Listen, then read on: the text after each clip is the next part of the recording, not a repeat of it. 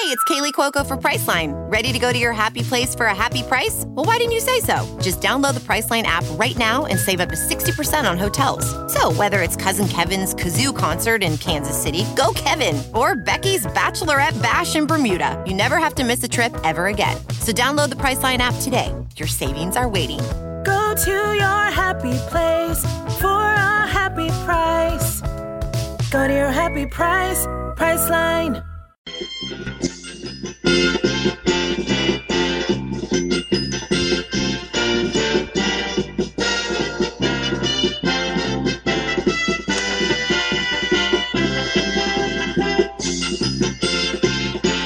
Hey, good afternoon, my fellow Angel fans and all the audience out there listening to me. This is the All Angels Podcast, episode number six, the sixth installment of this uh, All Angels Podcast. Thank you for jumping on and hitting the play button on whether it be Facebook or any other uh, social media site that you actually clicked on to listen to this awesome show. Cheap plug. Um, yeah, what a interesting week in Angels baseball. Again, uh, uh, before I start getting into all of that, I'll just I'm gonna I'm gonna intro introductions. I want to start off first before I get going. I want to thank Anthony Henson Senior for jumping on the show last week. He got on with us, and uh, it was cool to to hear his thoughts on his uh, his first encounter with Angel Stadium, and he painted such a beautiful picture. Man, I could just imagine from the pictures I've seen because I'm I'm not. Uh, not old enough to remember Angel Stadium before they enclosed it, but uh, I've seen pictures and uh, the simplicity and the beauty of what Angel Stadium looked like back in the '60s when it was first built, and even in the '70s. Uh, the Big A was was in left field. It was open. I think it, it, looked pretty much open from foul pole to foul pole. I think you could see from you know the whole outfield fence from foul pole to foul pole all the way in center, left center, right, right, center It was all open and there was nothing behind anything. There was no, there was just the big A in left field, and you could see the freeway in the background, and that was it. No Honda Center, no uh, StubHub building, none of that. It was just like like Anthony said, uh, orange trees and strawberry fields, man. What a simpler time, and then it was, it was, he painted that pretty picture. I could just imagine the the smell of the grass, and then. Uh, the hot dogs and all that stuff. Man, I'm getting goosebumps thinking about that. So, Anthony, thank you for painting, painting a pretty picture for us last week, getting on here and sharing your thoughts on on your first encounter with Angel Stadium. And obviously, he didn't want to give us his uh, his all time favorite Angel, but uh, he named a few there. And um, again, man, I want to nothing but love for Mr. Hanson, Anthony. You you rock, bud. You rock.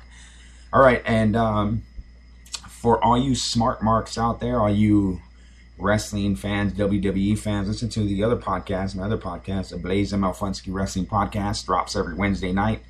Um, listener discretion is advised. Um, drop a couple bad words here and there on that podcast, but uh, you know what? It's a wrestling podcast. Wrestling fans, those you who are smart marks and understand how frustrating wrestling can be. So a cheap plug on that. Wednesdays, look for it on uh, on uh, the link on my Facebook page or on actually Blaze Malfunsky on Facebook or on Twitter at B at B underscore and A and D underscore M underscore podcast on Twitter. Give us a follow on there. All right, enough of that. This is an All Angels podcast. So, um, nothing, I mean, nothing much has changed in the course of a week. Um, you know, the Angels keep their feet are their their their legs are moving, but there's just no movement forward. Um, but we're still right there, man, and we'll get into it further in the show. We're right there, and uh, that's what's frustrating about it. Where we're playing this bad and, and we're still within striking distance, but yet it almost seems like we're not gaining ground too. You know, um, we're going to talk about that with our hosts or with our hosts. I'm sorry, Jeez. with our guests. Um, today, uh, Ryan Krol, the uh, editor of the Halos Network, um, on WordPress, uh, WordPress.com. Uh, we're going to get into him with about you know the pennant race and, and the Angels, uh, what they need to do to get in. You know, we'll get into all of that uh, as far as how many games back we are, and the teams ahead of us and whatnot. Um, but recently, in the recent week that we last spoke, we the Angels you know, we took two out of three from Houston, which was was crucial. I'll talk about another team that's seriously dropping right now. Is Houston, man? They they have they're hit some hard times here. We took we could have swept them in that three game set at the Big A. Um, just a heartbreaking defeat in that last finale. I guess it came out later that Huston Street had the flu. He threw up before he even came out to the mound that day. And he's not using it as an excuse. I guess he's saying that didn't come into play. It wasn't nothing that had to do with that. I actually felt worse after. Um, but he got those two outs real quick, and then all of a sudden just hit like five hits in a row, home run, uh, double, bloop single, and, and you know what really, what really got me upset was the uh, play that Featherston made. I mean, that's when you knew it wasn't gonna go our way. I, I right after that play, I said, "Oh crap, this is something's gonna bad's gonna happen," and sure enough, it did. Uh, just that was just uh, a sign of the worst thing to come. I mean, how does he dive and making this uh, extraordinary play going to his right, and the ball just gets stuck in his glove? I mean, just got stuck in his glove. I mean, how often does that happen? Really? And um, that's when I knew I was like, oh man, this is not good. So it was a heartbreaking loss in that finale of that that three game set. Um, we would have been able to sweep them. I think at that time we were they were taking us to two and a half games back. Uh, instead, it, we went back to four and a half, and uh, but that would have been big. But especially after losing two out of three in Seattle, we and the one we did win was against King Felix. Go figure. Um, just a tough, tough, uh, tough uh, three game set uh, in Seattle. Um, you know, it seems like we always give uh, King Felix a, a run for his money every time we go out there against them. We um, we got a couple guys on our on our in our lineup that have had success against him in the past, so we match up well against him for some reason. Go figure, though. If you if I would have told you guys pick one of these games that we're absolutely going to lose, you guys probably would have pointed to the Houston, to the uh, Felix Hernandez game. You oh that's the one. So that's that. I mean, two out of three from uh, uh, lost two out of three in Seattle, and then now against, of course, we're going up against the Twins the team that's currently ahead of us in the wild card, and we were able to take the win yesterday. Um, uh, big game by Mr. Mike Trout, um, showing signs of coming around. Mike Trout.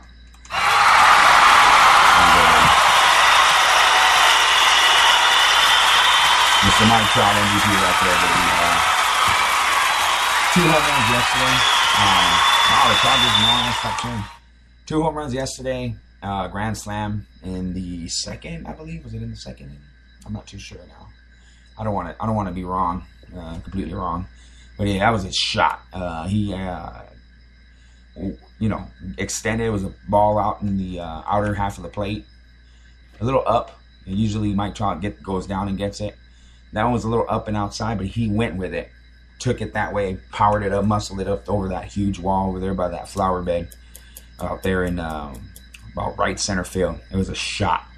And then the second one he hit, that one was a down, a pitch down, and that thing got out in a hurry. I mean, that thing was a rocket. Um, just, just a smash. And uh, uh, good game by him. I think Featherston hit a home run yesterday, shockingly. I don't have any confidence in him at the plate, but yesterday he came through. And the Angels hit four home runs in yesterday's game and were able to take the win big win because we're playing against a team that's ahead of us. So we're able to gain like significant ground on these guys. And um, whenever whenever that happens, you know, you're you're um,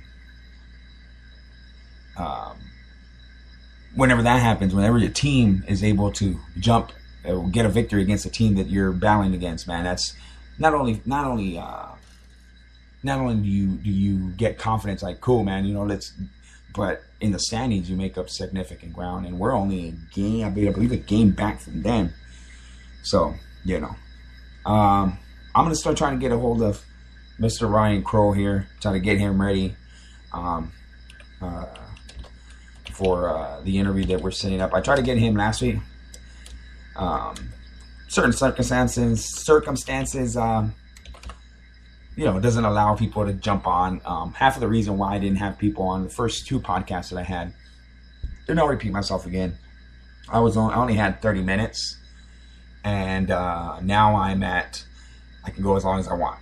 And I didn't want to have people come on here and then I have to rush them, and uh, you know, um, so now it's like, man, I can do whatever I want. so I'm gonna do it. Um, so I'm gonna. Or, or, it seems like Ryan's ready. I'm gonna give him a call. We're gonna jump in. I'm gonna jump in with him on just where we're at. Uh, jump on the phone with him, um, and we're gonna talk about our situation right now. Um, you know, just, just the things that, that we need to do to to, to, to, to get in and, and, and make a significant run. Um, so here we go. We're gonna we're gonna give him a call and uh, Mr. Ryan Krol, ladies and gentlemen. Let's let's get it started here. Let me just uh, make sure this is. Yeah, let's pause.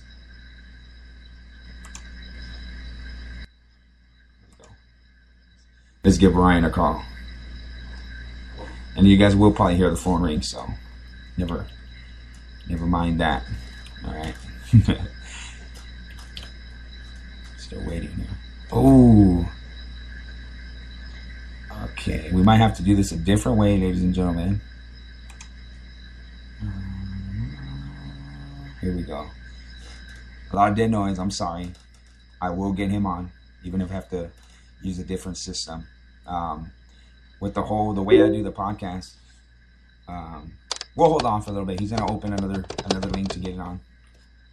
Um, you know what? I'm gonna tell him to call in, and we'll get it going that way. Yeah. Okay. So, the thing is with my podcast, I do it all from my computer. I do have a like a uh, mixer uh, system in front of me, and what I do is what ends up happening. He calls in uh, through a through the. Usually, what we do is we go through Messenger, and he calls through Messenger, or we or you know sometimes I use Skype. And we Skype the call in, and it and it works because the um the audio from either Skype or Messenger or, or any kind of um, audio voice calls sounds better through the computer rather than me call him on my phone and then you guys picking up my phone audio on the microphone. That sounds horrible, and uh, you won't be able to hear him. So I've done a couple. Obviously, uh, Hand Dog sounded pretty good last week, and uh, the one the interview I did with Jason Kroom was over the phone because you guys had to pick up the audio through my phone or the audio from my phone into the microphone on the computer here, and that sounded it sounded okay. Um, the situation was uh, Kroom Dog wasn't he was on location when I called him, so it was it was uh, it was you could still hear him, but I'd rather do it through the actual like uh, voice call through the social media or Skype or it just sounds better.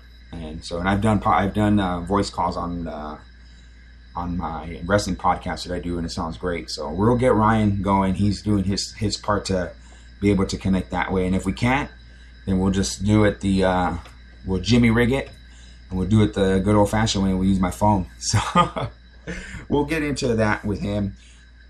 Something I do want to talk about though before we get into with Ryan was uh, what do you guys all think about the uh, Jered Weaver situation with Seager? That that one was. Um, I don't know. Uh, me being a former baseball player and a pitcher at that, um, I can see how frustrating it can be when a guy, you know, Weaver in his own way is to blame. you know, he just wanted to. He's in the box. I'm. He's one of those. He wanted to be that opportunist guy that he's in the box. I'm going to pitch it, which is fine. It's, it's, it's all within the rules of the game. If the guy's in there, both feet are on the box, you can throw the ball. Um, however, however, uh, Seager taking super offense to it taking his time, being an antagonist, just kind of holding his, you know, hold on, holding his arm up, being, you know, taking his time. And then I think he told him to F off. And when I'm effing ready, oh, I, I would have done the same thing, uh, to be honest with you. Um, both are to blame a little bit, you know. It's one of those unwritten rules of the game where, you know, you need to be respectful and, and all that. So from both sides, looking at it from both sides, you kind of, you're like, okay, well, in a way this guy is kind of right and in a way this guy's kind of right but it's one big whole uh, situation that was obviously entertaining for everybody to see um, would have liked to have seen Weaver stay in a little longer. That was one of the games that we lost. Um, you know, lately Weaver's been pitching pretty good. He hasn't been. Uh, he's been spotting his pitches pretty pretty good, pretty well, um, and that's where Weaver's honestly has become in the last maybe in this last even this year. I mean, think this is when it really started. Last year, we noticed a decrease in velocity. Um, yeah, last year we we witnessed a decrease in velocity, but it wasn't. How do I say it? It wasn't. Um, it wasn't like it is now. Um, he ended up winning 18 games for us last year. I'm sorry if you guys are hearing all this. Um, I have the uh, my Facebook page up and open because I need it. I, I, go to it for reference. But anyway, not to get too far off topic. Um, he still ended up winning 18 games for us last year. He was a big game pitcher, and now, um, I think Garrett Richards is the number one guy. I think Garrett Richards, uh, if we were to make it into that one game playoff, starts that game for us. Um, depending on the situation, of course. I mean, I think if we're towards the end of the year and we're not, we don't have it locked in, and we need to win the last two or three games, then and we're going to need Garrett to win one of those games. Then, you know, obviously our number two is going to have to be Jay Weave. Um, I have a tremendous amount of respect for Weaver, what he's done for for us as a team, and and, and just the professional. Oh, there's Ryan here, so we're going to answer the call for Ryan and uh, welcome on welcome him on board. So let's answer this call.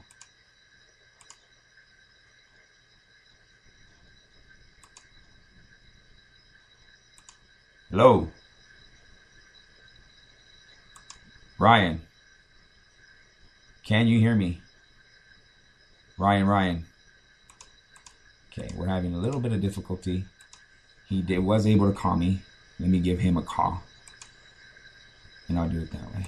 How's that? How's that? How's that? Yeah, there we go. Let me give Ryan a call.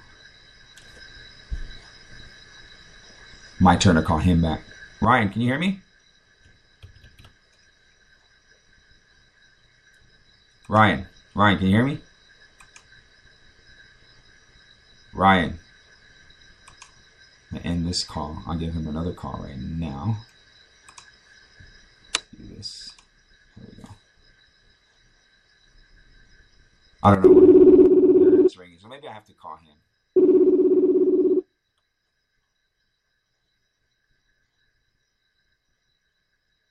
Hello. Ryan. Can you hear me, bud? Ryan. Hello, hello. I don't think you can hear me. Let's see. Oh, well, I end up doing is I'll try to give him a. He hears me, but his microphone needs to be set right. okay, hold on you know what I'll do is I'll end this. I'll end the call. Um, trying to trying to get it situated here. Bear with us here.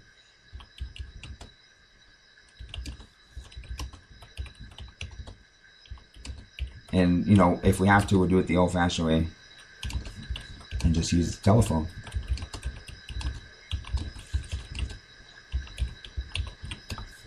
So we'll, we'll see what happens here. We'll see what, what's going. He hears me loud and clear, but he doesn't. So going back to Jered Weaver, um, it's one of those deals where, you know, come playoff time, you know, he's still gonna have to pitch big games for us, you know, and uh, I'm okay with that if if he's able to locate his pitches, if he if he's able to to control uh, his spots, which is huge. I mean, you know, one guy who comes to mind that was like that later in his career, or actually his whole career probably, was Greg Maddux. The guy never never overpowered anybody, but what he was able to do was go you know left to right, up and down. Here's uh, Ryan one more time. Let's see.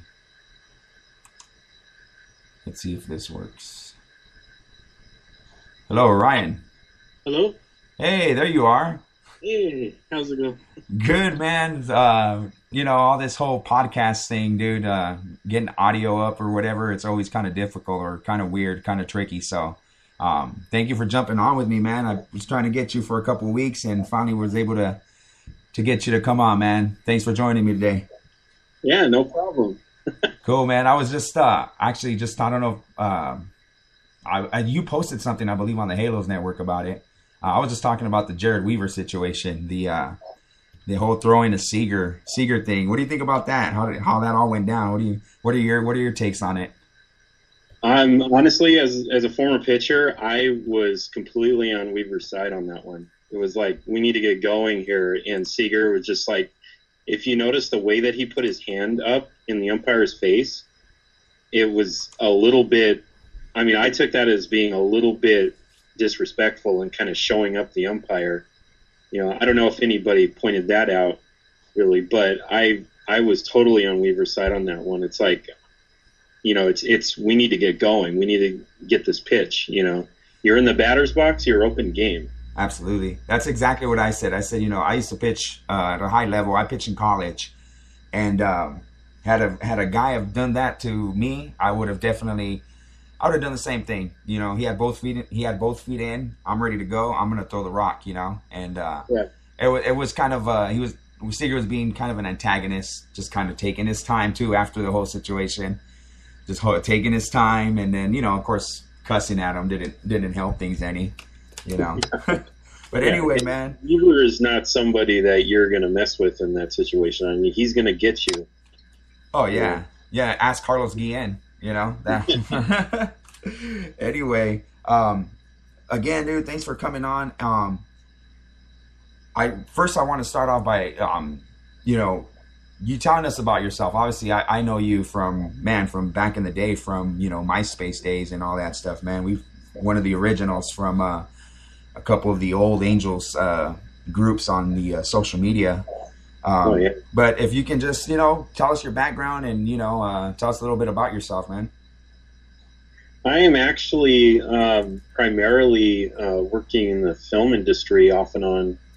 Um, the whole uh, social media angel side of me has always been sort of like a side thing, and um, the writing aspect on that end of it, um, that that presence online has kind of popped up in the last couple of years because it was actually Eric Valenciano Yeah. that talked me into uh, writing um, about sports Right, right. because I've mostly mo- most of my writing has been uh, in the film industry uh, for I want to say almost ten years, um, and that's basically what my primary profession is. That's what I went to school for. Um, I attended Orange Coast College, um, and then I audited at Chapman University because one of my buddies, who is now in the industry, actually a couple of my buddies who are deep in the industry too, um, uh, one of them attended there, and so because of that, uh, a group of us were able to attach ourselves onto productions over there, and so I got like, I got a formal university film education for free, pretty much Sweet, sweet. you know, and then um, after that, I uh, helped run a film production company, um, which is where I basically got almost all of my writing credits, and also did you know some behind camera uh, camera work um, as well, and kind of discovered my um, my love for the writing aspect of it. I had to kind of go through the motions and try everything out Right. to right. decide exactly what I wanted to do in the industry because in the film industry, if you want to be a writer, but then you end up on a camera crew and you do that for work over and over again, that's what you're going to become known as. You're stuck, pretty much. yeah. Yeah. Um, if you want to change positions, you have to start all over again because it's union. Okay. So if you join the, the electricians union on a lighting crew, that's your career. That's Right. what you're going to do. Right, right. Well, that's And- cool. That's cool, man. Like, so as far as the film industry, you're, um, like, what kind of projects did you work on, or, or what, what exactly, you know, uh, are you working on anything right now, or, or is it pretty much just, you know, as it goes? I've actually been taking uh, somewhat of a break from it Okay. because um, the the company, the film production company that I was helping run, uh, it uh, didn't last, and um, I put a lot into it, and so I kind of decided to take a break from it and um, uh, along the way, um, my two of my closest buddies have actually uh, given me projects to sort of look over. I've been sort of like a, a man behind the curtain, if you will, Right. um, receiving screenplays and production packages and things like that, and going over them and giving notes. You know, a, one rewrite on a on a film production right now was based entirely on my notes. Wow. Yeah, so it's like I've been in playing that role for the past couple of years. Um, on and these are all feature films that are that are being made. Sweet man. Yeah, and so that's that's kind of been what I've been doing in the film industry the last couple years. Um, and at the same time, I also, um, as far as the sports writing aspect, I um, I write for uh, LA Sports Hub, and also for LA Angels Insider. Right. Right. And then, of course, I, I started my my Halos Network blog, you know, and doing that on the side. Yeah, you guys, you know, when you when you contacted me or when I contact contacted you over writing and stuff, and you gave me the opportunity to jump on Halos Network, man, I think that's it was an I I thank you for that opportunity, and I know I don't I don't go on there and, and write as many pieces as I'd like with the busy schedule that I have and whatnot, but I think that it was such a good idea to start the Halos Network. I think it's like a um, you're able to for a fan, you know, you want more insider information, not so much insider information, but you want more information than what you get from just a regular um, social media angel site or eh, there's much more and there's a lot of you know you yourself and aaron you guys jump on there and, and do game reviews and, and stuff like that. How what, what made you what made you like say you know what? I want to do this. Um, I think, I think it was because um, the uh, the LA Sports Hub website was going through a major overhaul, and um, that's where I was getting my biggest exposure uh, because LA LA Sports Hub is one of the top um, websites on the FanSided network. right Uh, we even reached number one about a month ago That's on the awesome. entire FanSided network. that's awesome Yeah, and over the winter though, they went through an overhaul to the point where I was the only staff on LA Sports Hub. oh wow pressure Yeah, and they didn't pressure me to publish anything, and I think I published like two articles, right and one of them was like a running post as far as like transactions and things like that, little tidbits. right right Not really an article, more like a an MLB trade rumors, you know, bullet points, and then that's it. right right Quick, quick hits, as they like to call it. right um, and while that was happening, I was like, you know, I'm kind of wondering if I could do something like this on my own. And so I, I, um, I did a lot of research, a lot of brainstorming as far as like what kind of template I want to get. That was the biggest thing was figuring out what kind of template I want to use because I wanted to do something different. right And what I realized was I could do sort of a hybrid of the the MLB trade rumors template right with the usual blogging template like LA Sports Hub, and I can combine the two and even make it a little more visual. right right You know, throw video clips that are embedded on Twitter yeah you know, things like that. And so it took a, several months, and I I actually I've worked on this thing so much that I actually don't remember exactly when yeah. I decided to do it, like to, to publish the site right. and started writing on it. right and it's it's cool because you can tell like it, it pops out at you you know? It's it's it's one of those you click on it and it's a really well designed and and the fact that you can just scroll down almost like a it reminds me kind of like when you would jump onto myspace and you would just see all the bam bam bam you know like you jump on and you, can see a piece or you can see an article or you can see over here like i like i like the fact that you to the side you have you know links to um, twitter and, and and and facebook and stuff. Like it's a quick hit like cool i can jump to this and that. I Yeah. thought that was a great idea. Yeah, well, I, I've also been uh, experimenting a lot with uh, where things should go because um, I've added a whole bunch of links um, to keep track of like the schedule and results, right um, video clips, there's a Fox Sports West link now. Yeah, I did see that. Yeah. Yeah, and I and I'm experimenting with whether it should go in the sidebar or in you know or be a post itself each week or something like that. Yeah. Uh, adding stuff like that, I think, also would make it really fun. Right now, I'm just, I'm really um, wrapping my head around exactly where all this stuff should go on the site. Right, right. constantly, constantly messing with it. no, and it's and it's cool because you know you're you're you're able to to make it the way you like it, you know, and then uh, get feedback from people. I think you know when when you're able to see your your th- your your product in front of you, and then you're like, okay, maybe I want to move it here, move it there. I can see how that's like it can strain on you after a while. So yeah.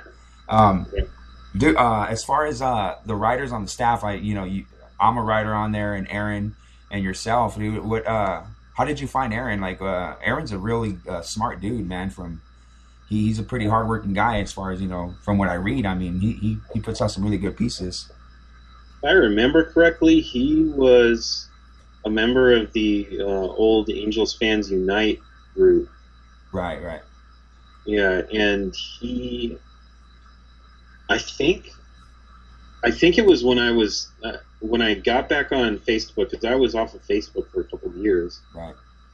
Yeah, and um, when I came back and I was trying to, I was taking back ownership of the group because my brother, JJ, he um, um, was running it, and I decided to take back ownership and you know Right. clean it up and all this stuff because you know how the internet goes. Yeah, sometimes. yeah. Oh yeah. Um, um, he was on there actually, and uh, he was making all kinds of really smart, intelligent comments, which is like exactly what I was looking for. Correct. Right. You know, Right. That's always been my target audience with with those groups and with my blog is to sort of try try to tap into that audience that that likes to talk about the analytics and you know and not so much about oh here's a picture of me at the ballpark kind of thing Right. know?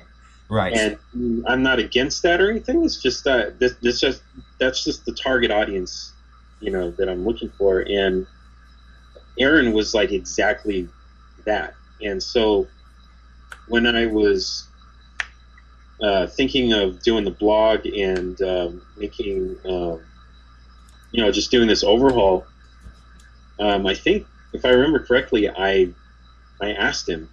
I just straight up asked him right. Right.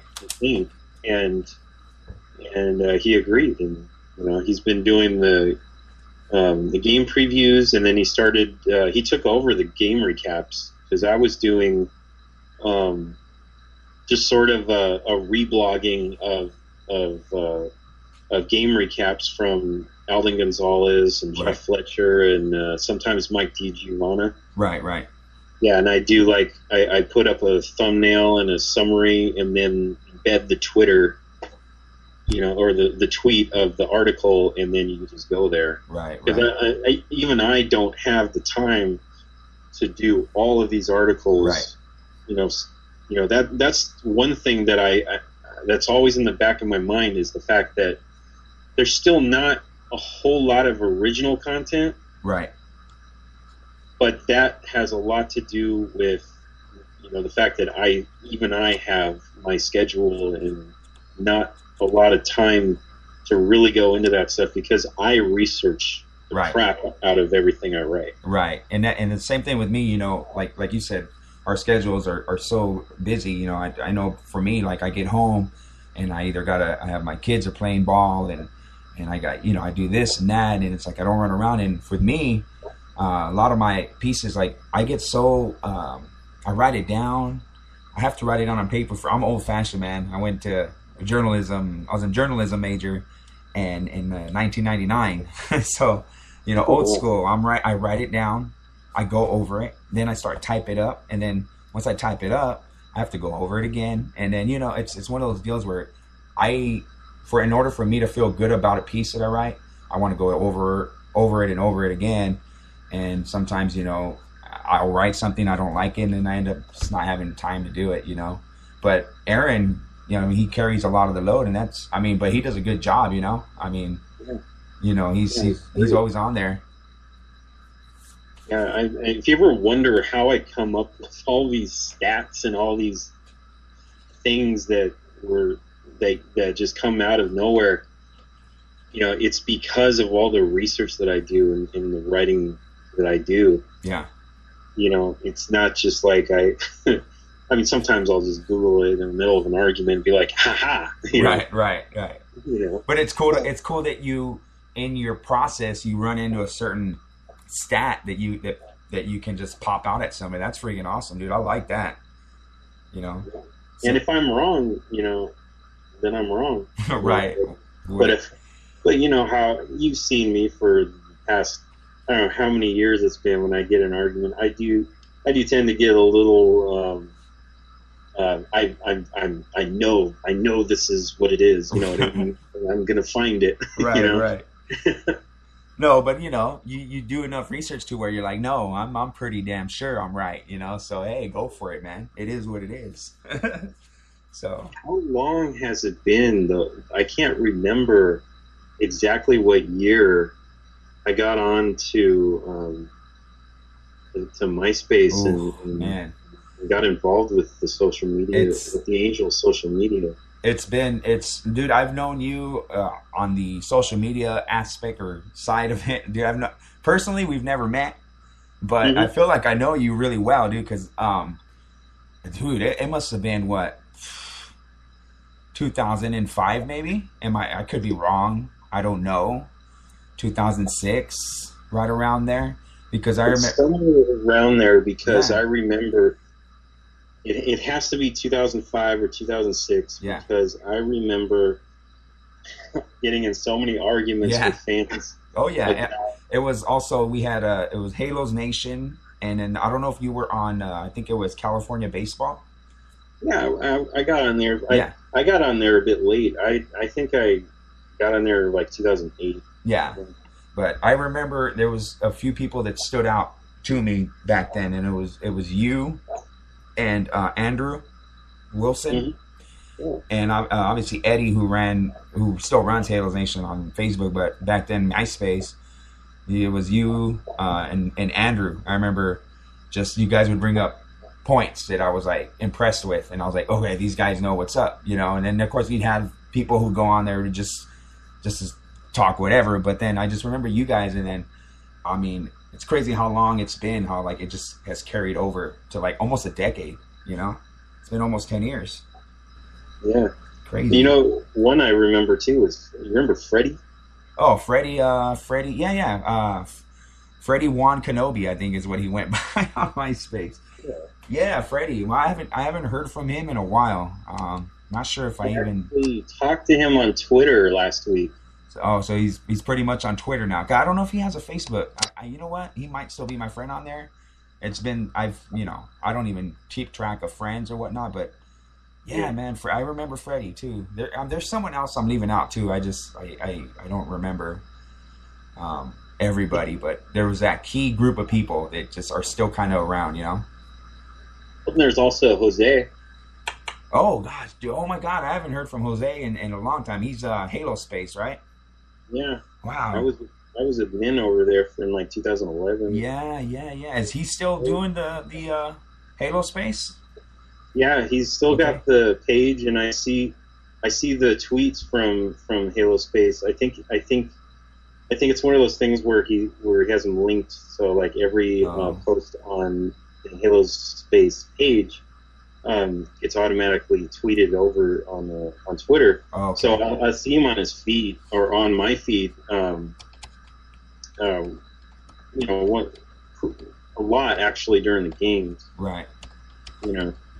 Yeah. See that it's it's been dude. There's so many angel pages out there that it's like you know I've I've had to remove myself from a lot just because there was so many, and uh, but I I mean if I were to go on Facebook and look at my groups that I'm actually in, I'm probably still on Halo Space. It's just I don't I don't have really the time to go on there as much as I used to, you know.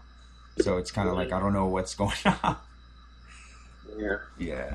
So anyway, man, let's get into uh, what's going on right now, dude. The the the Angels. Uh, What are the what are I mean? Obviously, right now we're two and a half back, I think, from the second wild card spot.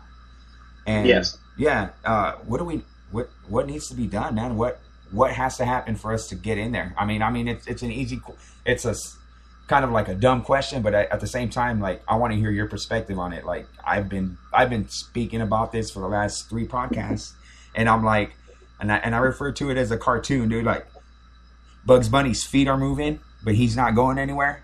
I think that's where the Angels are right now. But what's your take on it? Um, I think first and foremost, what Tr- what Mike Trout did last night Oh, amazing. keep happening. Yeah, And I mean, not like he has to hit a grand slam every game, but he's got to be a catalyst there.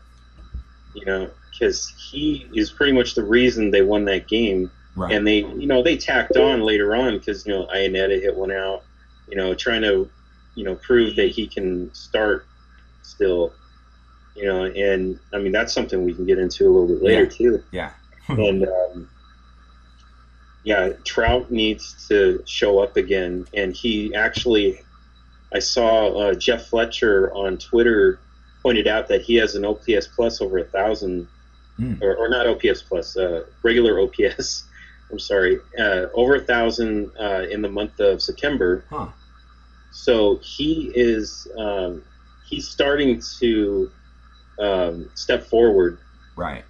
and you know carry it. Albert's oh over his last twenty. Oof.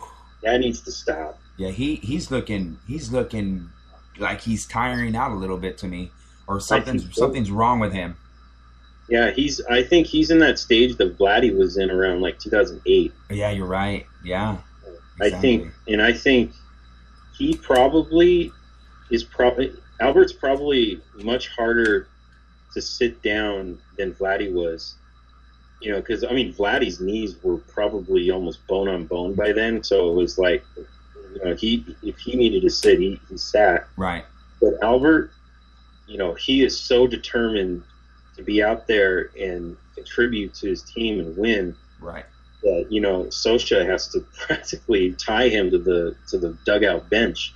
Yeah. You know? And I honestly think that this is going to be the last season of Albert's career where he plays 150 games. And and and and man, you know, obviously going into signing that contract, the Angels had to know that it was going to happen. But three or four years into the contract, I mean, was this something we were waiting for? I mean, Yeah, I I anticipated when when he signed that contract, I anticipated his numbers were going to regress because it's a hitter's or, or it's a pitcher's ballpark.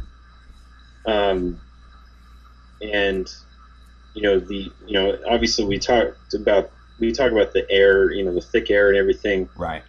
You know it's not a place where you get a lot of offense.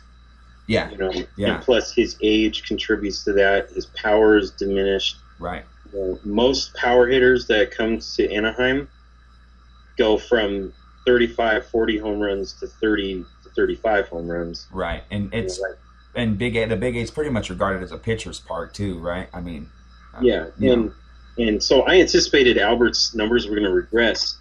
The biggest regression that I've noticed is his intentional walks were actually a very big part of his on base percentage with the Cardinals. right.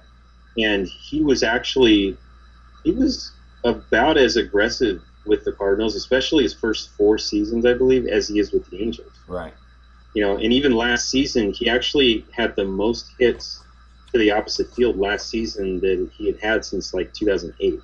You think that's Yeah. a, you think that's a part of him just getting old and being slower to the ball? I mean, his reaction time to where he's a little late, so he's going to drive it to the opposite field. Yeah, it could be. It could be. To- Yeah. That could have been a fluke. That could have Yeah. been just him um, not catching up to the ball Right. and then looping it over the second base. You know. Yeah. Yeah, and so I anticipated his numbers were going to regress, um, but it was hard to tell exactly when, When. the health was going to catch up to him. Right. You know, because you never know. I mean, he he could he could end up playing 150 games till he's 38. Right. You know, but that's you know it's hard to tell that coming into 2012. Right. Right. Right now, things being as they are, I kind of think he's probably going to be 130, 140 games a season. I think he's going to pretty much be the David Ortiz of the Angels for a while, Right. but pretty much the rest of his career. Yeah. You know, but he's not going to have the same on base percentage No. because they're not going to intentionally walk him like they used to. Of course, and especially you know, I don't. They- He doesn't really have anyone hitting behind him either. I mean, It's true. yeah, they Yeah. we have Eric Aybar batting sometimes in the fi- in the five hole whenever Trout's uh, in the three hole. You know, Trout Yeah. bats third, Pujols fourth, then you got a guy like Aybar, who I'm not trying to say Aybar's not a good hitter, but he's not your typical five hole guy. You know, a guy that hits behind Albert Pujols. So I'd be surprised how many lineups out there actually could use Eric Aybar in the five or six hole just because of the fact that there are some offenses out there this season, and I and I I don't think I've ever seen this before so widespread. It's like low batting average, lots of home Big runs, home run numbers. lots of stolen bases. yeah, But I mean, it's a low walk, high strikeout era. yeah, So how do you counter that? Well, lots of home runs, move runners, so that even if you're striking out and you're not hitting, you can you can get them in with with the ground out or Right. sacrifice fly. right, You know, you got to you know going back to the fundamental baseball. Yeah. It's such a pitching dominant era that that's pretty much what you have to do. right. But these offenses are also hitting a lot of home runs and you know stealing a lot of bases. And Eric Aybar, because the fact that he can still hit 270, 280, he would probably fit just fine in some of these lineups. Right, right. sector. yeah, I get what you're saying. I get what you're saying. Yeah, Uh, just for continuity. Right. I mean? Yeah, definitely. You know the other thing, the other thing that going back to Pujols, are I mean, I knew we knew we knew that he, like you said, he was going to start to diminish. But man, that batting average, I mean, this guy used to be able to hit the ball to all fields, and now he's Yeah. pretty much become a power guy. I mean, he's going to hit a home run or that's or nothing. You know, he went from batting, I think, like in the man, like 330, 320 to what he's what's he batting right now? 244 maybe, 242, something like that. I don't have it in front of me, but he's around 245. Ah, yeah. That's that's horrible. Yeah. You know, not to be expected when we signed him, obviously, because we we all figured, well, he's a hitter. He's always going to be able to hit the ball and put the ball in play. But man, to be batting 240, that to me is more shocking than anything. You know, that wow, this guy's not he's not even hitting the not even getting a base hit. You know.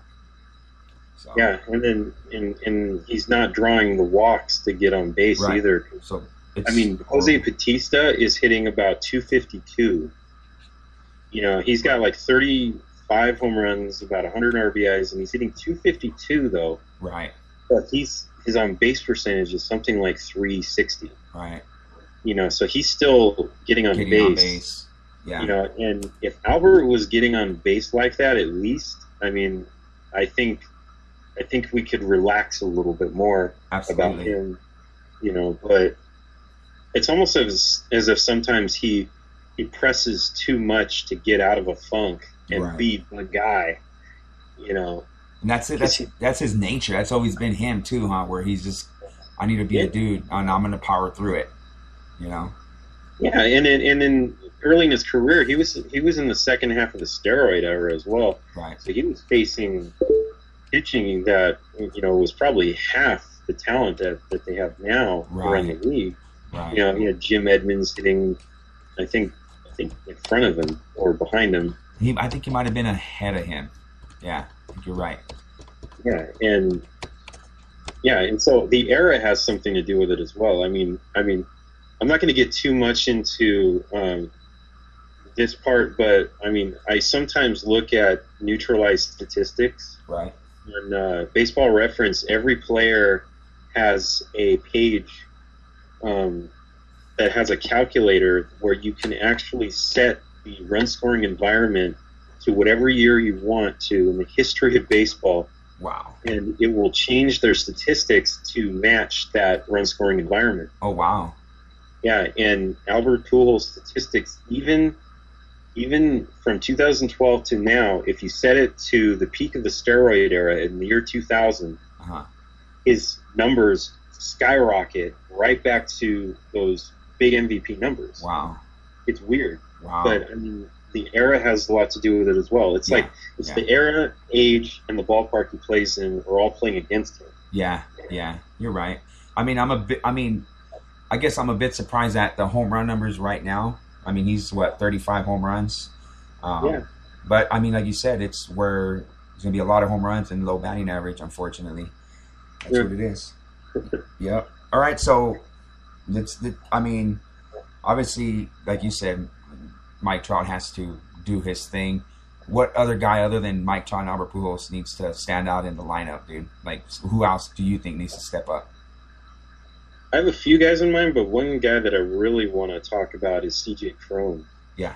Because this this also ties into you know the trade deadline and, and moves that they you know that that they needed to make and you know he to me is the big bat that they were looking for the entire time. Right. Right. He was right under their noses the whole time. It's just that he needed to figure himself out. Yeah. you know, so they got these platoon players like David Murphy, which I I called that one. I think you could even ask Eric Valenciano because I, I called it on a, on a thread I think on, on Facebook. Right. David Murphy, they're going to get him because he's the guy that can lift the team's batting average. Right. That's what they need. Right. And you know the Victorino De Jesus thing. You know, I like the Victorino move. The Mhm. De Jesus move, I I was kind of for it at the time, Right. but then I wonder how they're going to fit all those guys in there, you know, Right. Because if CJ Cron pushes his way into the lineup, then one of those guys is going to have to get benched. Right. And turns out DeJesus is Oh. the guy that, that's gotten benched. Yeah. You know, he's not. I mean, he's hitting like 125 with the Angels or whatever. But you know, I still liked those moves when they happened because you didn't give up the future, Yeah. Exactly. and not only giving up the, you're not only not giving up the future, you're keeping that future intact. And CJ Cron is part of that future. Right. It probably would have taken a CJ Cron and a Sean Newcomb to get a Ooh. Yoenis Cespedes. Yeah. I don't see. I, yeah. I don't like that deal um, Yeah. at all. You know, not to take anything away from Yoenis Cespedes, but you got a guy in Newcomb who you don't know what can happen. You know, he could be a, he could be a stud, and then you have C.J. Cron who obviously is coming through now. So yeah, dude, that- I I don't know about you. I, I I'm glad that didn't happen. Yeah, and I even said, I even said on Facebook, I was like, you know, if if we have to, um, if if we have to even concede the playoffs just to keep the future intact and just you know see, you know, put the chips on the table, you know, I was fine with that Yeah. because I'd rather see the future intact and build a possible another possible um, run of long-term success you know than have to do it year by year like they were doing for a couple of years Right. because they were trading all these prospects away for guys like Greinke Yeah. Yeah. and how much could they have used you know Pat, uh, what's his name Patrick Corbin Oh yeah. Yeah. Yeah. I mean he went down to Tommy John surgery but they still could have used him in 2013 Right. Yeah. Right. things like that and you know so i'm i was fine with those moves because you keep you keep the future intact. You know you get a guy like david murphy who can you know who can hit and can, and can provide continuity. And at the same time cj cron was the, was the guy that, that they were looking for the whole time. Yeah, and he's he's found himself in this last what three four weeks or even last month I think when the team wasn't doing so well, he was kind of Yeah, that lone I- bright spot. Yeah, I saw I saw a statistic. Um, it was last month. I don't know what his exact average is right now since he came back, but um, after being called back up, I noticed uh, a statistic where he was hitting 349, and this was like in this was in late August. He Right. was hitting 349 since coming back from uh, AAA. Not bad at all. Yeah. and I think I mean, he has his critics Well, yeah. about his on base percentage, but going back to um, the era, you know, on base percentage, you know, the, the New Age analysts, analysts they love on base percentage, but this is a low on base percentage era. So you have to get around that, and he has the premium power that few teams have, Right. you know, that you know can help boost this offense in September and next season. Yeah. Oh yeah. I mean, he's he's a big boy, man. He's got a lot of power, especially to the to the opposite opposite field, dude. That kid can kid can uh, turn on one too. So, you know, Yeah, that's the thing that I really notice about him is he he seems to be totally fine with just going the other way, mm-hmm. which is this weird thing that young players just they don't do it. Yeah. Yeah. like I got to be the guy, you know, I got to pull it down the left field line, and you know, I got to be the hero. And no, CJ, he's gonna poke it in the right center field. Yeah, yeah, he's pretty. I mean, yeah, he's pretty good with that bat. He just like you said, he needed to find himself, and in recent weeks, we've we've been able to see what he can do. You know, and we show we see shown glimpse of it last year. You know, but even this year, like just since he came back, like you said, man, he, he's been doing it. So. Yeah. yeah, And then, and then that era part of it, when I was talking about um, home runs, low average, you know, the Angels are dead last right now in batting average in the American League, Oof, and the Houston Astros aren't that much better. Right, as a, you know, as a as an offense, but going back to the home runs and the stolen bases, the the Astros, I think, are number one in stolen bases. You know, the Cubs yeah, low batting average, high home runs, high stolen bases. The Angels, same thing, low batting average, high home runs, except almost dead last in stolen, stolen bases. bases. Yeah, and then the two guys that can steal a base really just haven't stolen. And Mike Trout and Eric Aybar, I don't even know where they're at as far as numbers wise, how many stolen bases they have, but those are our two Trout- fastest guys. Yeah, Trout has ten stolen bases. oh man. I mean, I mean that's that's Mike Scioscia baseball, and you know, and the guys that are that should be stealing aren't stealing, and that's that's one of the ways that you uh, have to get around the era. right? know, Being that's able to why- move the guy in a scoring position and score him, whether it be a base hit or fly ball or sacrifice him over or whatever, you know. Yeah. So, And then you have the Royals, oh, Who God, the Royals. are basically built almost exactly like those Angels teams um, that were making the playoffs Yeah. every year. Chone Figgins era uh, Angels. Yeah. Yeah. I mean, their offense works exactly the same. And, you know, they have a shaky rotation. You know, some of those Angels rotations back then weren't all that great, Yeah, they weren't. but they had killer bullpens and defense. And the Royals have an acrobatic defense and just a microscopic ERA. Yeah, they're. I mean, that bullpen, man, incredible. I mean, Jesus. What do you think about the Angels bullpen? I mean, going forward, what do you think? What do you- I mean, how do you like it? Um, I, you know, I was really, really excited about their bullpen coming into the season. So was I. So was I.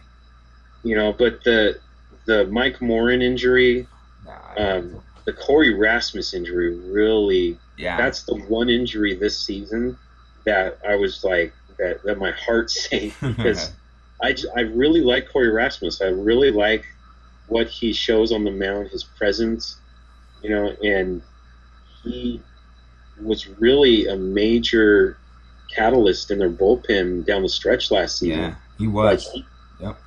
he go multiple innings, you Yep. know, and of course he he started in those bullpen games.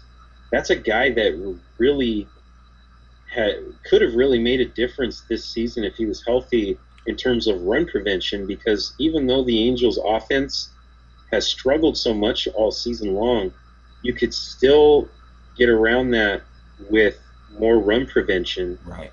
and Cory Rasmus is a guy when healthy that could that could easily held teams down in the sixth, seventh innings, Right. you know, and Right. and turn you know a four three loss into a three two win.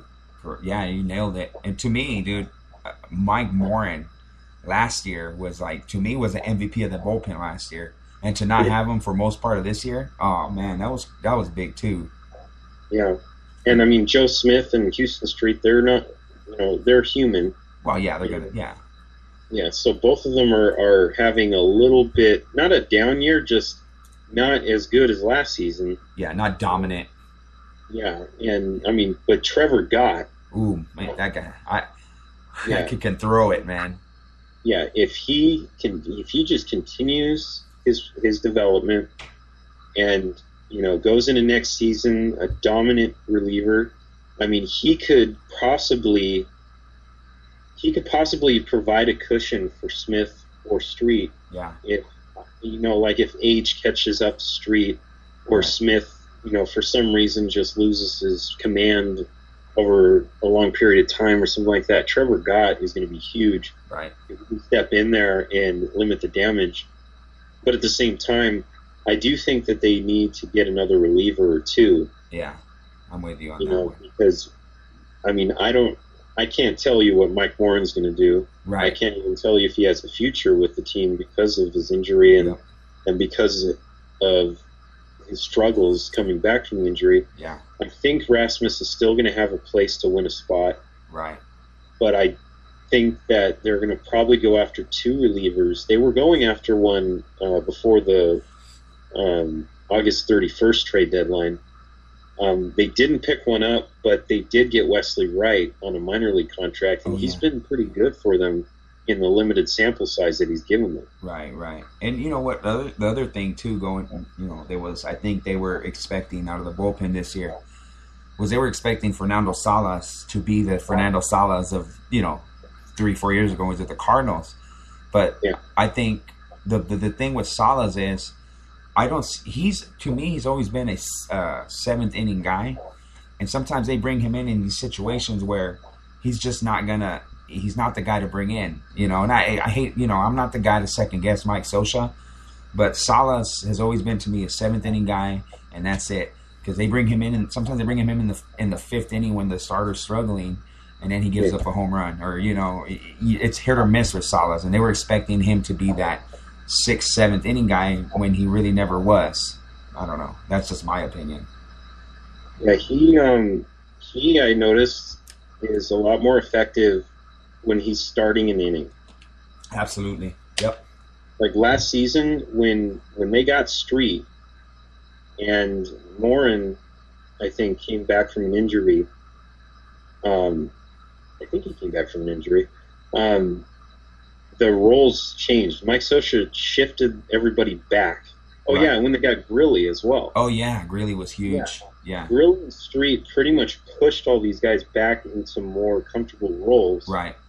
To where, let's say, if Hector Santiago, that's another thing. Hector Santiago's development, I think, hinged a lot on the acquisitions of Grilli and Street because Scioscia was able to cut him off after five innings because he was still learning how to become uh, more economical with his pitch count Right. and he would burn out in the sixth inning, sometimes in the fifth inning Yeah, after yeah. throwing four great innings. Yep. And then that fifth inning would hit, and it was over. Yeah, Yeah. but because the bullpen got so much deeper, Scioscia was able to cut him off at like five innings, maybe Right. six innings at the most. And from what I understand, that really helped Santiago to it, it lifted the pressure off of him, so he could throw five good innings, and then probably bring in he would bring in Salas to start the sixth inning, you know, and he would get through at one, two, three because if you bring Salas in a in a situation with inherited runners, Oh no. forget about it. Your Yeah. lead is gone. Yeah. But it, when he started innings, he was very effective, and he his stuff was electric. Right. And so he would finish the sixth inning. Then Grilli would come in in the seventh inning, and then the formula Yeah. would work like clockwork all the way down the stretch. Right. Right. You know? And so the whole point is Salas. You know that that's an illustration right there of how Salas works much better as a reliever when he's starting an inning Right. and not being thrown into the fire. Yeah. Yeah. Yeah, he's not that guy to bring in in a situation where you need to get an out or something. That's that's where he's kind of he's been brought in this year in situations like that. And every time he comes in, as much as I love the guy because I, I do think he's a very talented pitcher, but he comes in and I'm like, great, there's a runner on second. I don't see I don't see him getting this out, you know. Yeah. So you're absolutely right. You nailed that on the head. Um, so looking into 2016, uh, the off season, man. I mean, what's what's what do they need to do? What's in your opinion what pitching? Yeah. Yeah. Pitching, um, the starting rotation is probably going to be the deepest we've seen it since probably around 2006, 2007. Yeah. You know, I mean, this is the first time, as far as I can remember, I mean, unless I'm drawing a blank, Andrew Heaney is the first starting pitcher they brought up out of their system that became a successful fixture probably since Joe Saunders, if I'm not mistaken. Yeah, you're probably right. I'm trying to think in my head that rotation, any rotation. Yeah, because I mean, for a long time they were banking on all those starters that they developed through their system and, and stayed there and stayed healthy, Mhm. and they were able to just rely on on on that for a long time. And of course, they traded away Tyler Skaggs and Patrick Corbin, which you know Skaggs returned obviously in the Trumbo trade. Right. you know.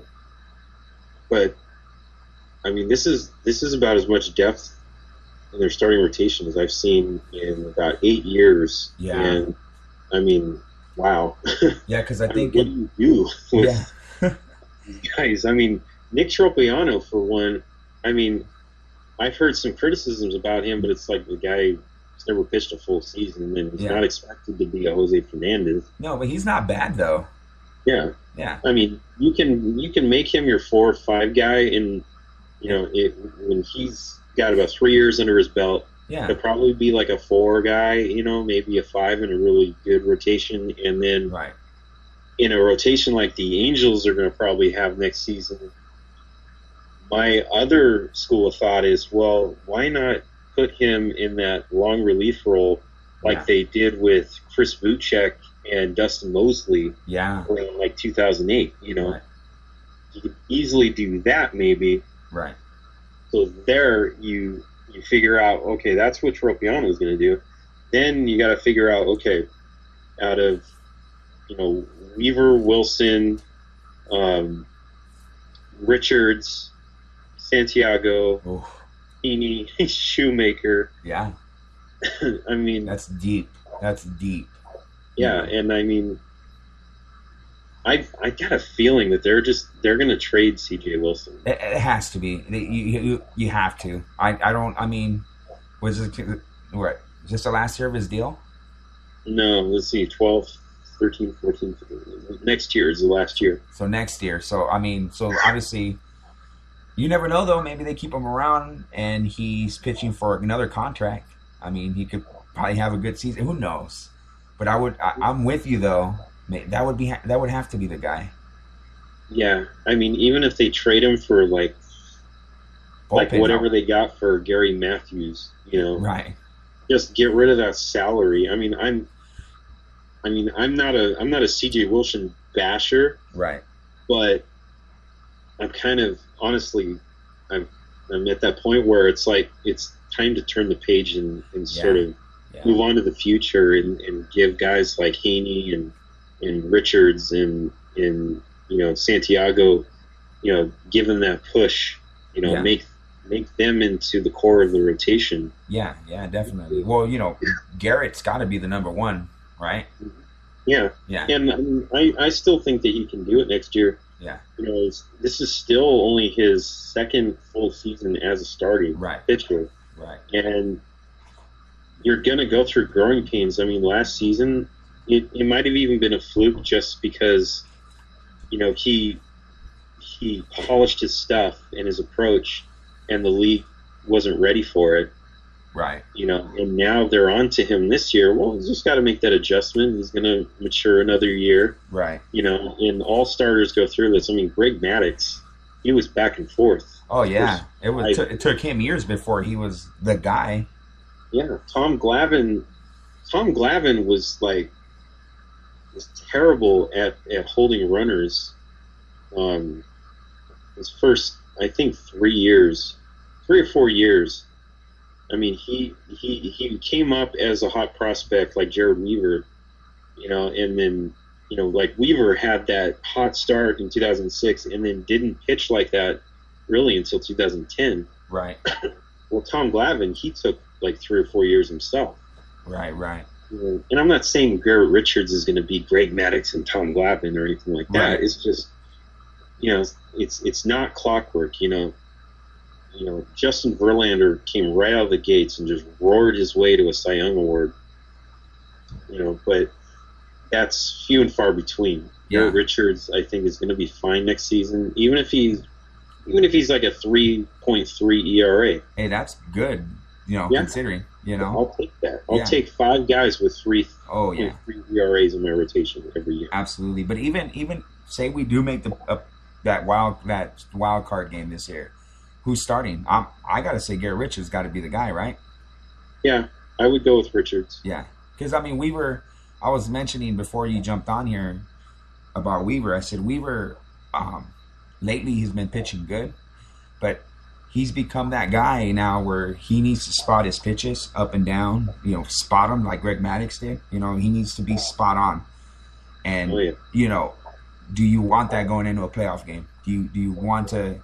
As much as I love Jered Weaver, and I want to trust that he's going to be able to pitch great in a big game, I think I want the kid with the uh, the, the tremendous stuff, you know, rather than to rely on a guy who's going to, you know, he can be hit or miss with his breaking ball or, you know, not find the strike zone. So I don't know about you, but I I have a little more confidence, and if we do make the playoffs, in Garrett Richards. I'm almost at the point where if they if they do get in, ideally, I would put him in the bullpen. Really? Yeah, So who you, would- who you got Santiago going in the second game? I got. I actually have Haney. I would put Oh, Haney. in the Heaney. second Yeah. game. Okay. Yeah, yeah, yeah. Yeah. Okay. Yeah, yeah. I think the kid has. He, I think he has the composure to He does. you know, maybe not maybe not the elimination game, but I think he's got the composure to pitch a game too. Right. Santiago is probably, uh, you know, it's like he can be really, really good. Like he, like he is sometimes makes me think of Johan Santana Yeah. he's on it, Yeah. but then he can fall off the wagon like in an instant. He does. That's his problem. Like you just never know when that inning's gonna happen, and it's always with two outs, Yeah. and it's always with two strikes on the, the last batter. Yeah, you're Yeah. absolutely right. Yeah.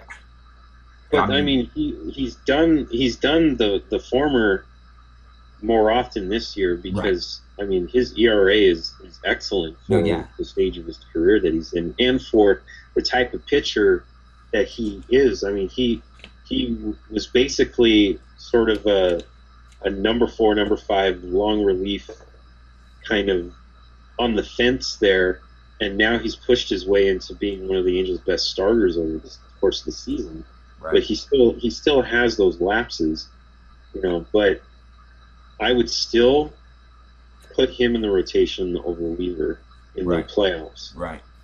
And if Santiago were to tank in like the fourth inning, put Weaver in there to finish the fourth inning, and you know maybe the fifth inning, and then bring in Tropeano. You know, because Tropeano is definitely not going to be in the rotation in the playoffs because you're going to go with four guys. Right. And You're going to probably have Richards, Haney, Santiago, and who am I forgetting? Richard Haney, Santiago. Shoemaker probably Shoemaker. be healthy by then too. Yeah. And Shoemaker, you know, he showed last season against the Royals that, you know, he he can do it in the playoffs. You know, so I mean, he could be their ace in the hole. Right. It would it would be it would be good to have him in that spot. You know. Yeah, I, I mean, I, I mean, I never yeah. really, I didn't think about it that way, but now that you're saying it, I'm, I'm, I'm gonna have to jump on board with that. I kind of like that idea. yeah. Yeah. Uh, and you know they, in order to get in, they just, I mean, they just got to keep beating the Twins. You know, they gotta, they gotta play better the next time around at Minute Maid uh, Ballpark because the Astros are a great home team. The Angels are a terrible road team, Yeah. and vice versa. Right. You know, when the Astros came into town, the Angels were three outs, or actually one out from sweeping them. Yeah. Yep. you know, and so I mean, I think this series, something tells me that the Angels are going to just stay through it because the Yeah. Twins, they may be right ahead of the Angels right now, but the Twins just they don't feel like a team that's a threat to me. No, and, and and Houston even man, uh, talk about falling falling off, man. We're they're in that second wild card spot now, and we're only two and a half games back. Consider everything, considering everything, two and a half Yeah. games back. So, I mean, I'll, Twins- no, go ahead.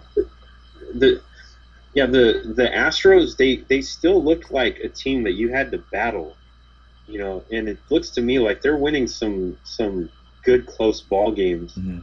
They're just coming out at the wrong end of, of almost all of them these days. Right. You know, and, and what's weird too is when the Angels played the Rangers last time, they didn't even feel like a team that was like, oh my god, we're playing the Rangers. Like, yeah, I mean, they won that series, you Right. know?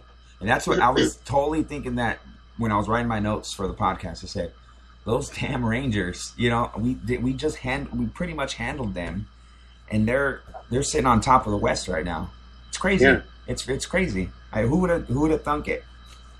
Yeah, and I and, and I'll admit, I I a couple months ago was like, no way, Yeah, there's no way the Rangers are going to make it.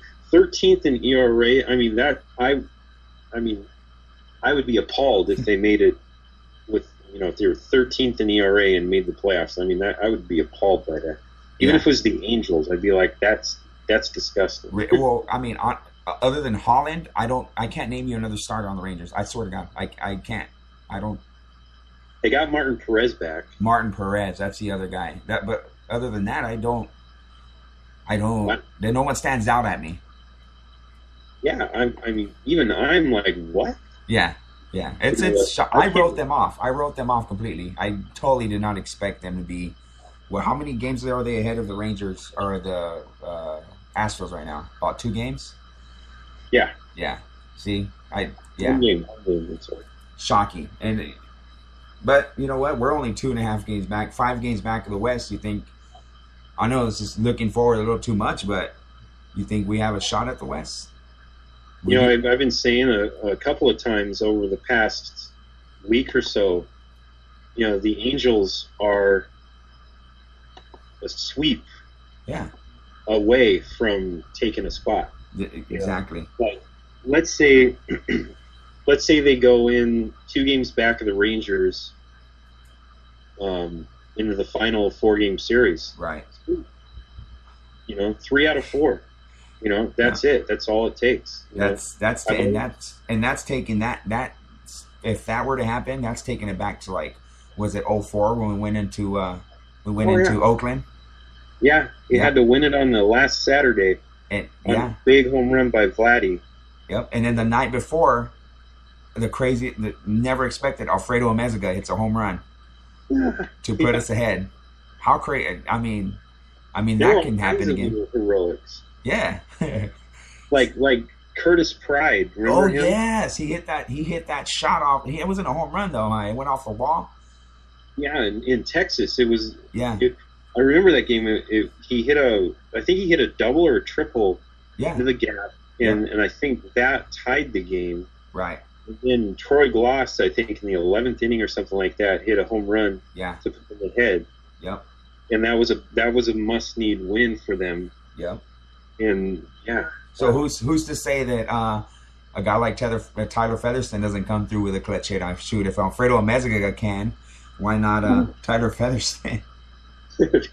That's, I mean, that's what the playoffs are all about. It's always those unsung heroes, the David Ecksteins, you know, Yeah.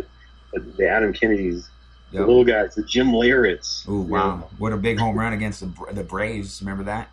Yeah. He hit he hit it off the uh, it was like a camera well or something off of uh, Mark Wohlers. Was it Mark Wohlers or Kent Mercker? I can't, I, I can't remember either. Yeah, Great home run. Counsell, like little guys like that. Craig Counsell. Yeah, yeah. Crazy. Well, like you know, dude, like I, I, I don't want to. I mean, I know I've, I don't want to. I'm not negative and I'm not overly positive. I just kind of go by day by day. And like I said, dude, I've been saying in the last like couple of podcasts that we're kind of our wheels are spinning, but we're not moving. But I think, like you said, dude, we're a sweep away from really. We're two and a half games back from a playoff spot. We're we're a sweep away from just really taking a spot, and I think that's the way we need to look at it. You're absolutely right. A nine game winning streak cures all. That's Oof. always been my saying. That would be nice. Uh, let- let's start playing like we did in July, and uh, shoot, we take the West. You know, so You know, you know, most playoff spots are won on that nine game winning streak in August or whatever.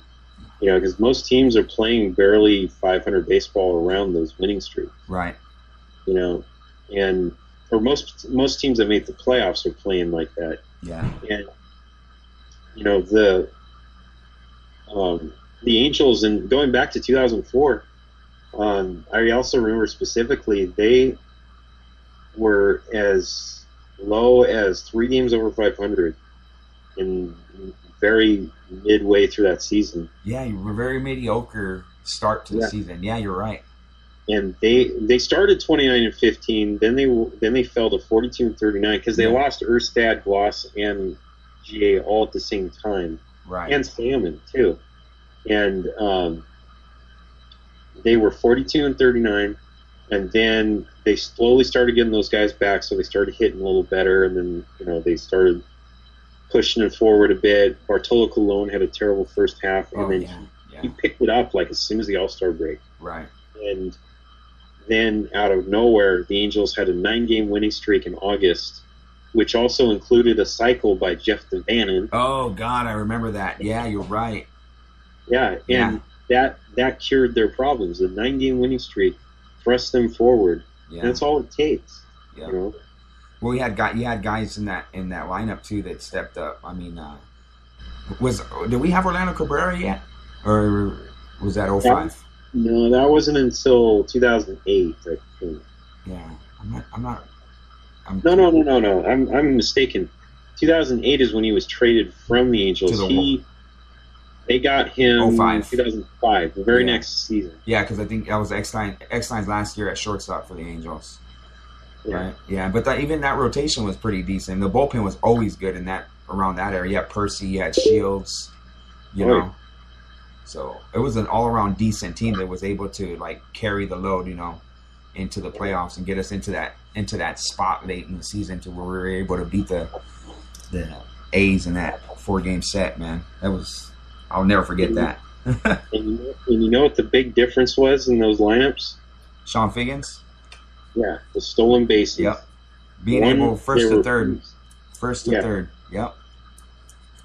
I mean, they they led the league. They were either first or second in stolen bases like every year, you know. And Scioscia would do the exact same thing that he does with this lineup right now, is he would take all of his best hitters and just bunch them all together in, in the top four or five spots, Yeah. you know. And the big difference, of course, is he had guys stealing a lot of bases in the first two spots, Right. you know. So it's like you can turn a 70 RBI guy into a 90 RBI guy just from that Right. you know, and that's what's missing.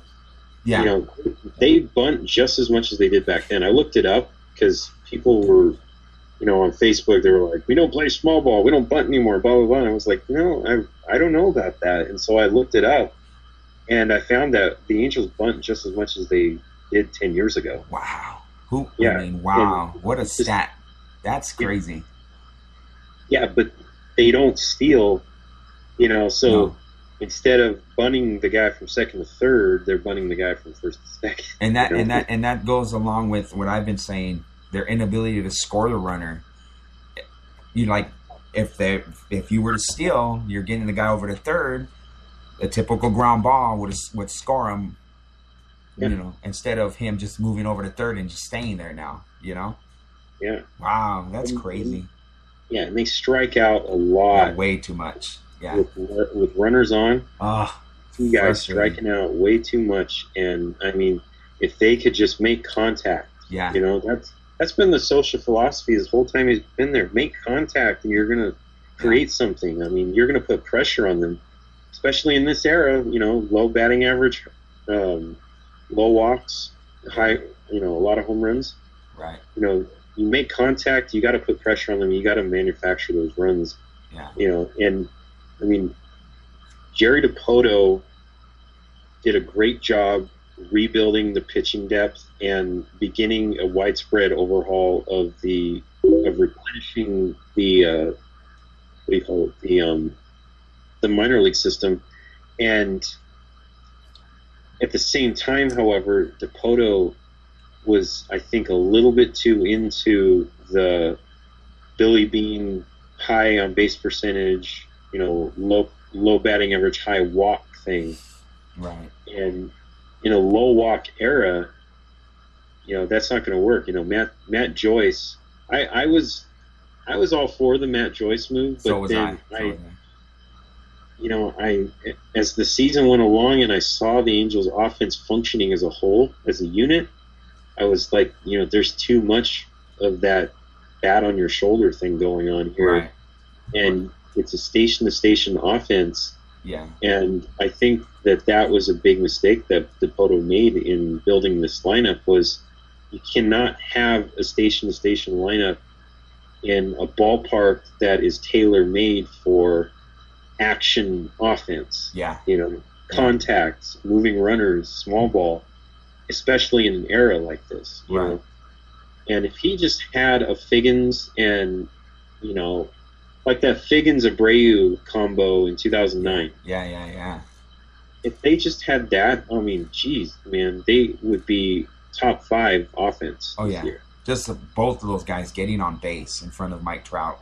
Oh man. Trout and Pujols. I mean, even with Pujols' 245 batting average or whatever he Yeah. has, you know, league average on base percentage, Right. He he'd be top three, five in RBIs. Yeah. Oh yeah. I, I Yeah. mean, if, if you look at it now, you look at 30, 35 home runs and what 80 something RBIs. Even Mike Trout is at 38, 38 home runs with what 83 RBIs. and that's that goes to show you that's just totally proves a point to they're not getting on base and not there's not runs enough runs being scored in front of them you know or when they're up to the plate. There's nobody on base. Yeah, I've never seen a combo like that hit so many home runs, but have so many of them be solo shots. yeah you would figure they'd be well over 100 RBIs by now. Yeah. yeah. I mean, they could even be leading the league in RBIs. oh yeah. Yeah that it, it just proves a point. It's, it's what it is. It proves a point. So Well, dude, I mean, we've touched on pretty much a lot of things. I don't know if you have anything else you want to touch on, but um, you want to go ahead and, and plug the uh, plug the uh, the Halos network where where people can jump on and, and check it out. yeah, check out the Halos Network. It's uh, the Halos Network.wordpress.com. It's actually in the uh, MLB Blogs uh, network. It's it's a WordPress website, but MLB Blogs is linked to WordPress, and so because I applied one of their templates, it's the site basically became part of the MLB Blogs network Yeah. and uh, we i don't know if i told you this um, but we were number 25 on the mlb blogs top 50 fan blogs That's that's August. awesome. Yeah, Yeah. you did you did mention it to me. Yeah, that's awesome. yeah so we're we're getting there i mean it's it's getting a lot of traffic you know and it, it, it's a work in progress and you know i'm going to use this off season to really take a good look at what it really needs to look like going into 2016 Right. you know. And so, yeah, the Halos network is basically right now is mostly an information hub, or what they like to call an information clearinghouse is the technical term, where you gather information and then you redistribute it, and it's all basically in one place. Like I have um, one section called uh, Fletch's reports. Oh yeah, yeah, yeah. And just one day I randomly decided, well, I'm going to put screenshots of the movie Fletch. Yeah, I love the picture you posted to it too. That's awesome. Yeah, and it's all Jeff Fletcher, Yeah. and I I wondered if I should tweet him and see what he thinks about it because, I mean, it's basically satirizing him, you know, Right. but it's all it's all his reports on, you know, just everyday things, injury reports, you know, bullpen sessions, you know, all that stuff, Right. basically in the same format as MLB trade rumors, but a little more visual because I put the actual tweets there, Right. you know, with a little caption, Right. you know. Yeah. And, And then I got No. the Stoneman's layer, right.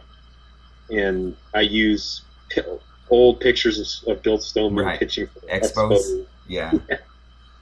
and you know, and then we have once in a while, you know, we got our original content that will will make a part of the appropriate category, and you know that that's one thing I want to do is make it fun too. You know, Yeah. doing a little satire, I think, really helps it too. Right, right, right. And I was I was trying to when- every time I try to tell people about the site, it, I always have a hard time explaining it to them because I, I I'm like it's not an official like Angel site, but it kind of is. We're affiliated in a way, and I always go to um I always show them like remember a couple months back when one of my pieces was actually linked to like the official MLB website, and I said it's they they they we're kind of affiliated with them in a way, but not really. So I like the way you explained it because I couldn't, I really couldn't spit it out the right way. Yeah, it's yeah because it, it's a lot of there's a lot of experimentation going on with it, so it is a little difficult to put a real short elevator pitch Right, for right now. But yeah, it's it's it's part of the MLB Blogs network, right, and it's an information clearinghouse with a handful of original content, right. and it's very visual, more interactive, and it's still a work in progress, Right. but it's a great place. I think everybody should check it out and you know get a, get to know the site and you know And tell that's their, tell their friends. You know, yeah, and that's um. Can you can you uh, say the website again? Actually, the actual website. the Halos Network dot wordpress dot com. Okay, and then on uh, on Facebook, it's just the Halos Network, right? Yeah, the Halos Network Facebook page and group. Yeah, there's two, and then we have the Twitter, right? Yes, and there's also the Twitter and um, the Facebook group is is probably the place where most people are going to go. The Facebook page is just mainly a sharing page for Right. the articles, Right. You know, um, but the group is is the place where um, where fans should go to see posts and other things and you know talk about them or whatever. Right. Right. Sweet. All right, man. Well, thank you very much. I do, man. I don't. I don't.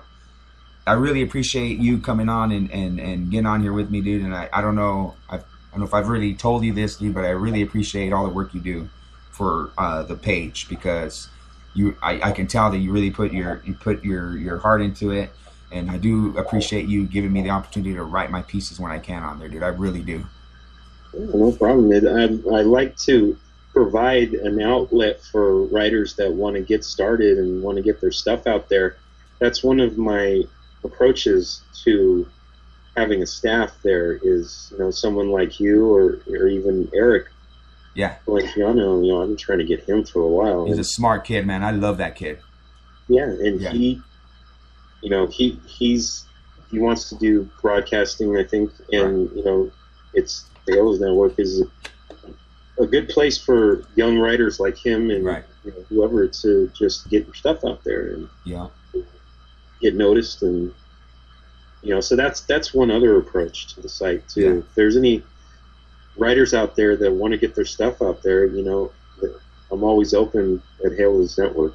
Awesome, dude. Awesome. Well, thanks again for taking some time out of your schedule, dude, to get on here with me. I really do appreciate it. Maybe, hopefully, we get into the playoffs and we can maybe do a postseason uh, review or something, man. How does that sound? Yeah, that would be awesome. It would be awesome to sneak in and continue this trend of the unlikely team Yes. getting in there and going all the way. We can be the Royals of 2015. Yeah. Awesome. Awesome. All right, bro. Thank you very much for getting on with me, man. I really do appreciate it. Thank you for having me, man. All right, man. You take care. You have a good night. You too, man. All right, later.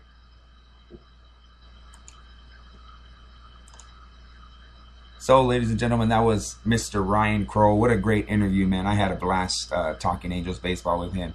Um, man, we hit a lot of key points, man. I went on and it just seemed like it flew by. I love it, man. And yeah, we're we're we're right there.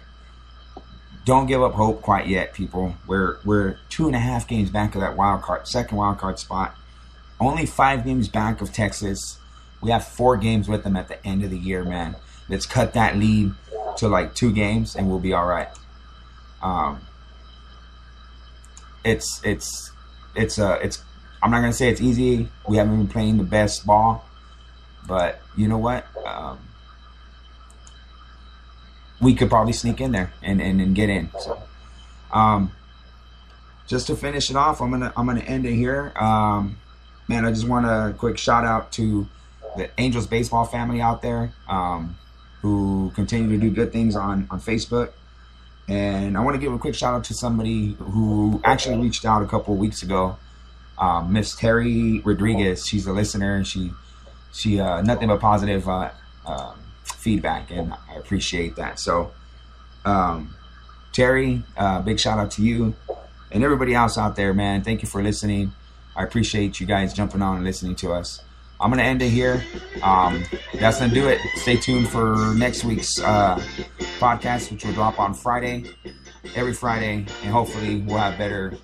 We'll have uh, somebody else uh, jump on with us, and we'll have a better, we'll have a better uh, understanding of how far back we are in the playoffs, and hopefully we'll be right there. All right, ladies and gentlemen, thank you for tuning in. You got, y'all have a great week. Talk to you guys later.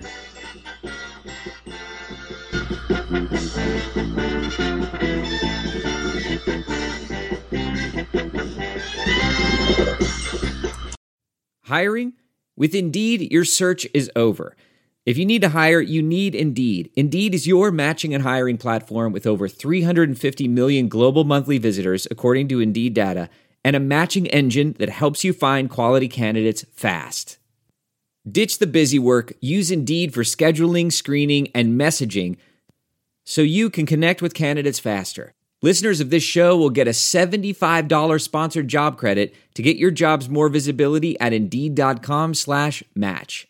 Just go to Indeed.com slash match right now and support our show by saying you heard about Indeed on this podcast. Indeed.com slash match. Terms and conditions apply. Need to hire? You need Indeed. Ophthalmologist Dr. Strauss has seen firsthand how the metaverse is helping surgeons practice the procedures to treat cataracts. Cataracts are the primary cause of avoidable blindness. He works with a virtual reality training platform developed by Fundamental VR and Orbis International to help surgeons develop the muscle memory they need. The result? More confident, capable surgeons. And even more importantly, Patients who can see. explore more stories like Dr. Strauss's at meta.com slash metaverse impact. Welding instructor Alex DeClaire knows firsthand how VR training platforms like ForgeFX can help meet the demand for skilled workers. Anywhere you go look, there's going to be a shortage of welders. VR training can help welding students learn the skills they need to begin and advance in their career. The beauty of virtual reality is it simulates that exact muscle memory that they need. Explore more stories like Alex's at meta.com slash metaverse impact. As you write your life story, you're far from finished. Are you looking to close the book on your job? Maybe turn a page in your career? Be continued at the Georgetown University School of Continuing Studies. Our professional master's degrees and certificates are designed to meet you where you are and take you where you want to go. At Georgetown SCS, the learning never stops, and neither do you. Write your next chapter. Be continued at scs.georgetown.edu slash podcast.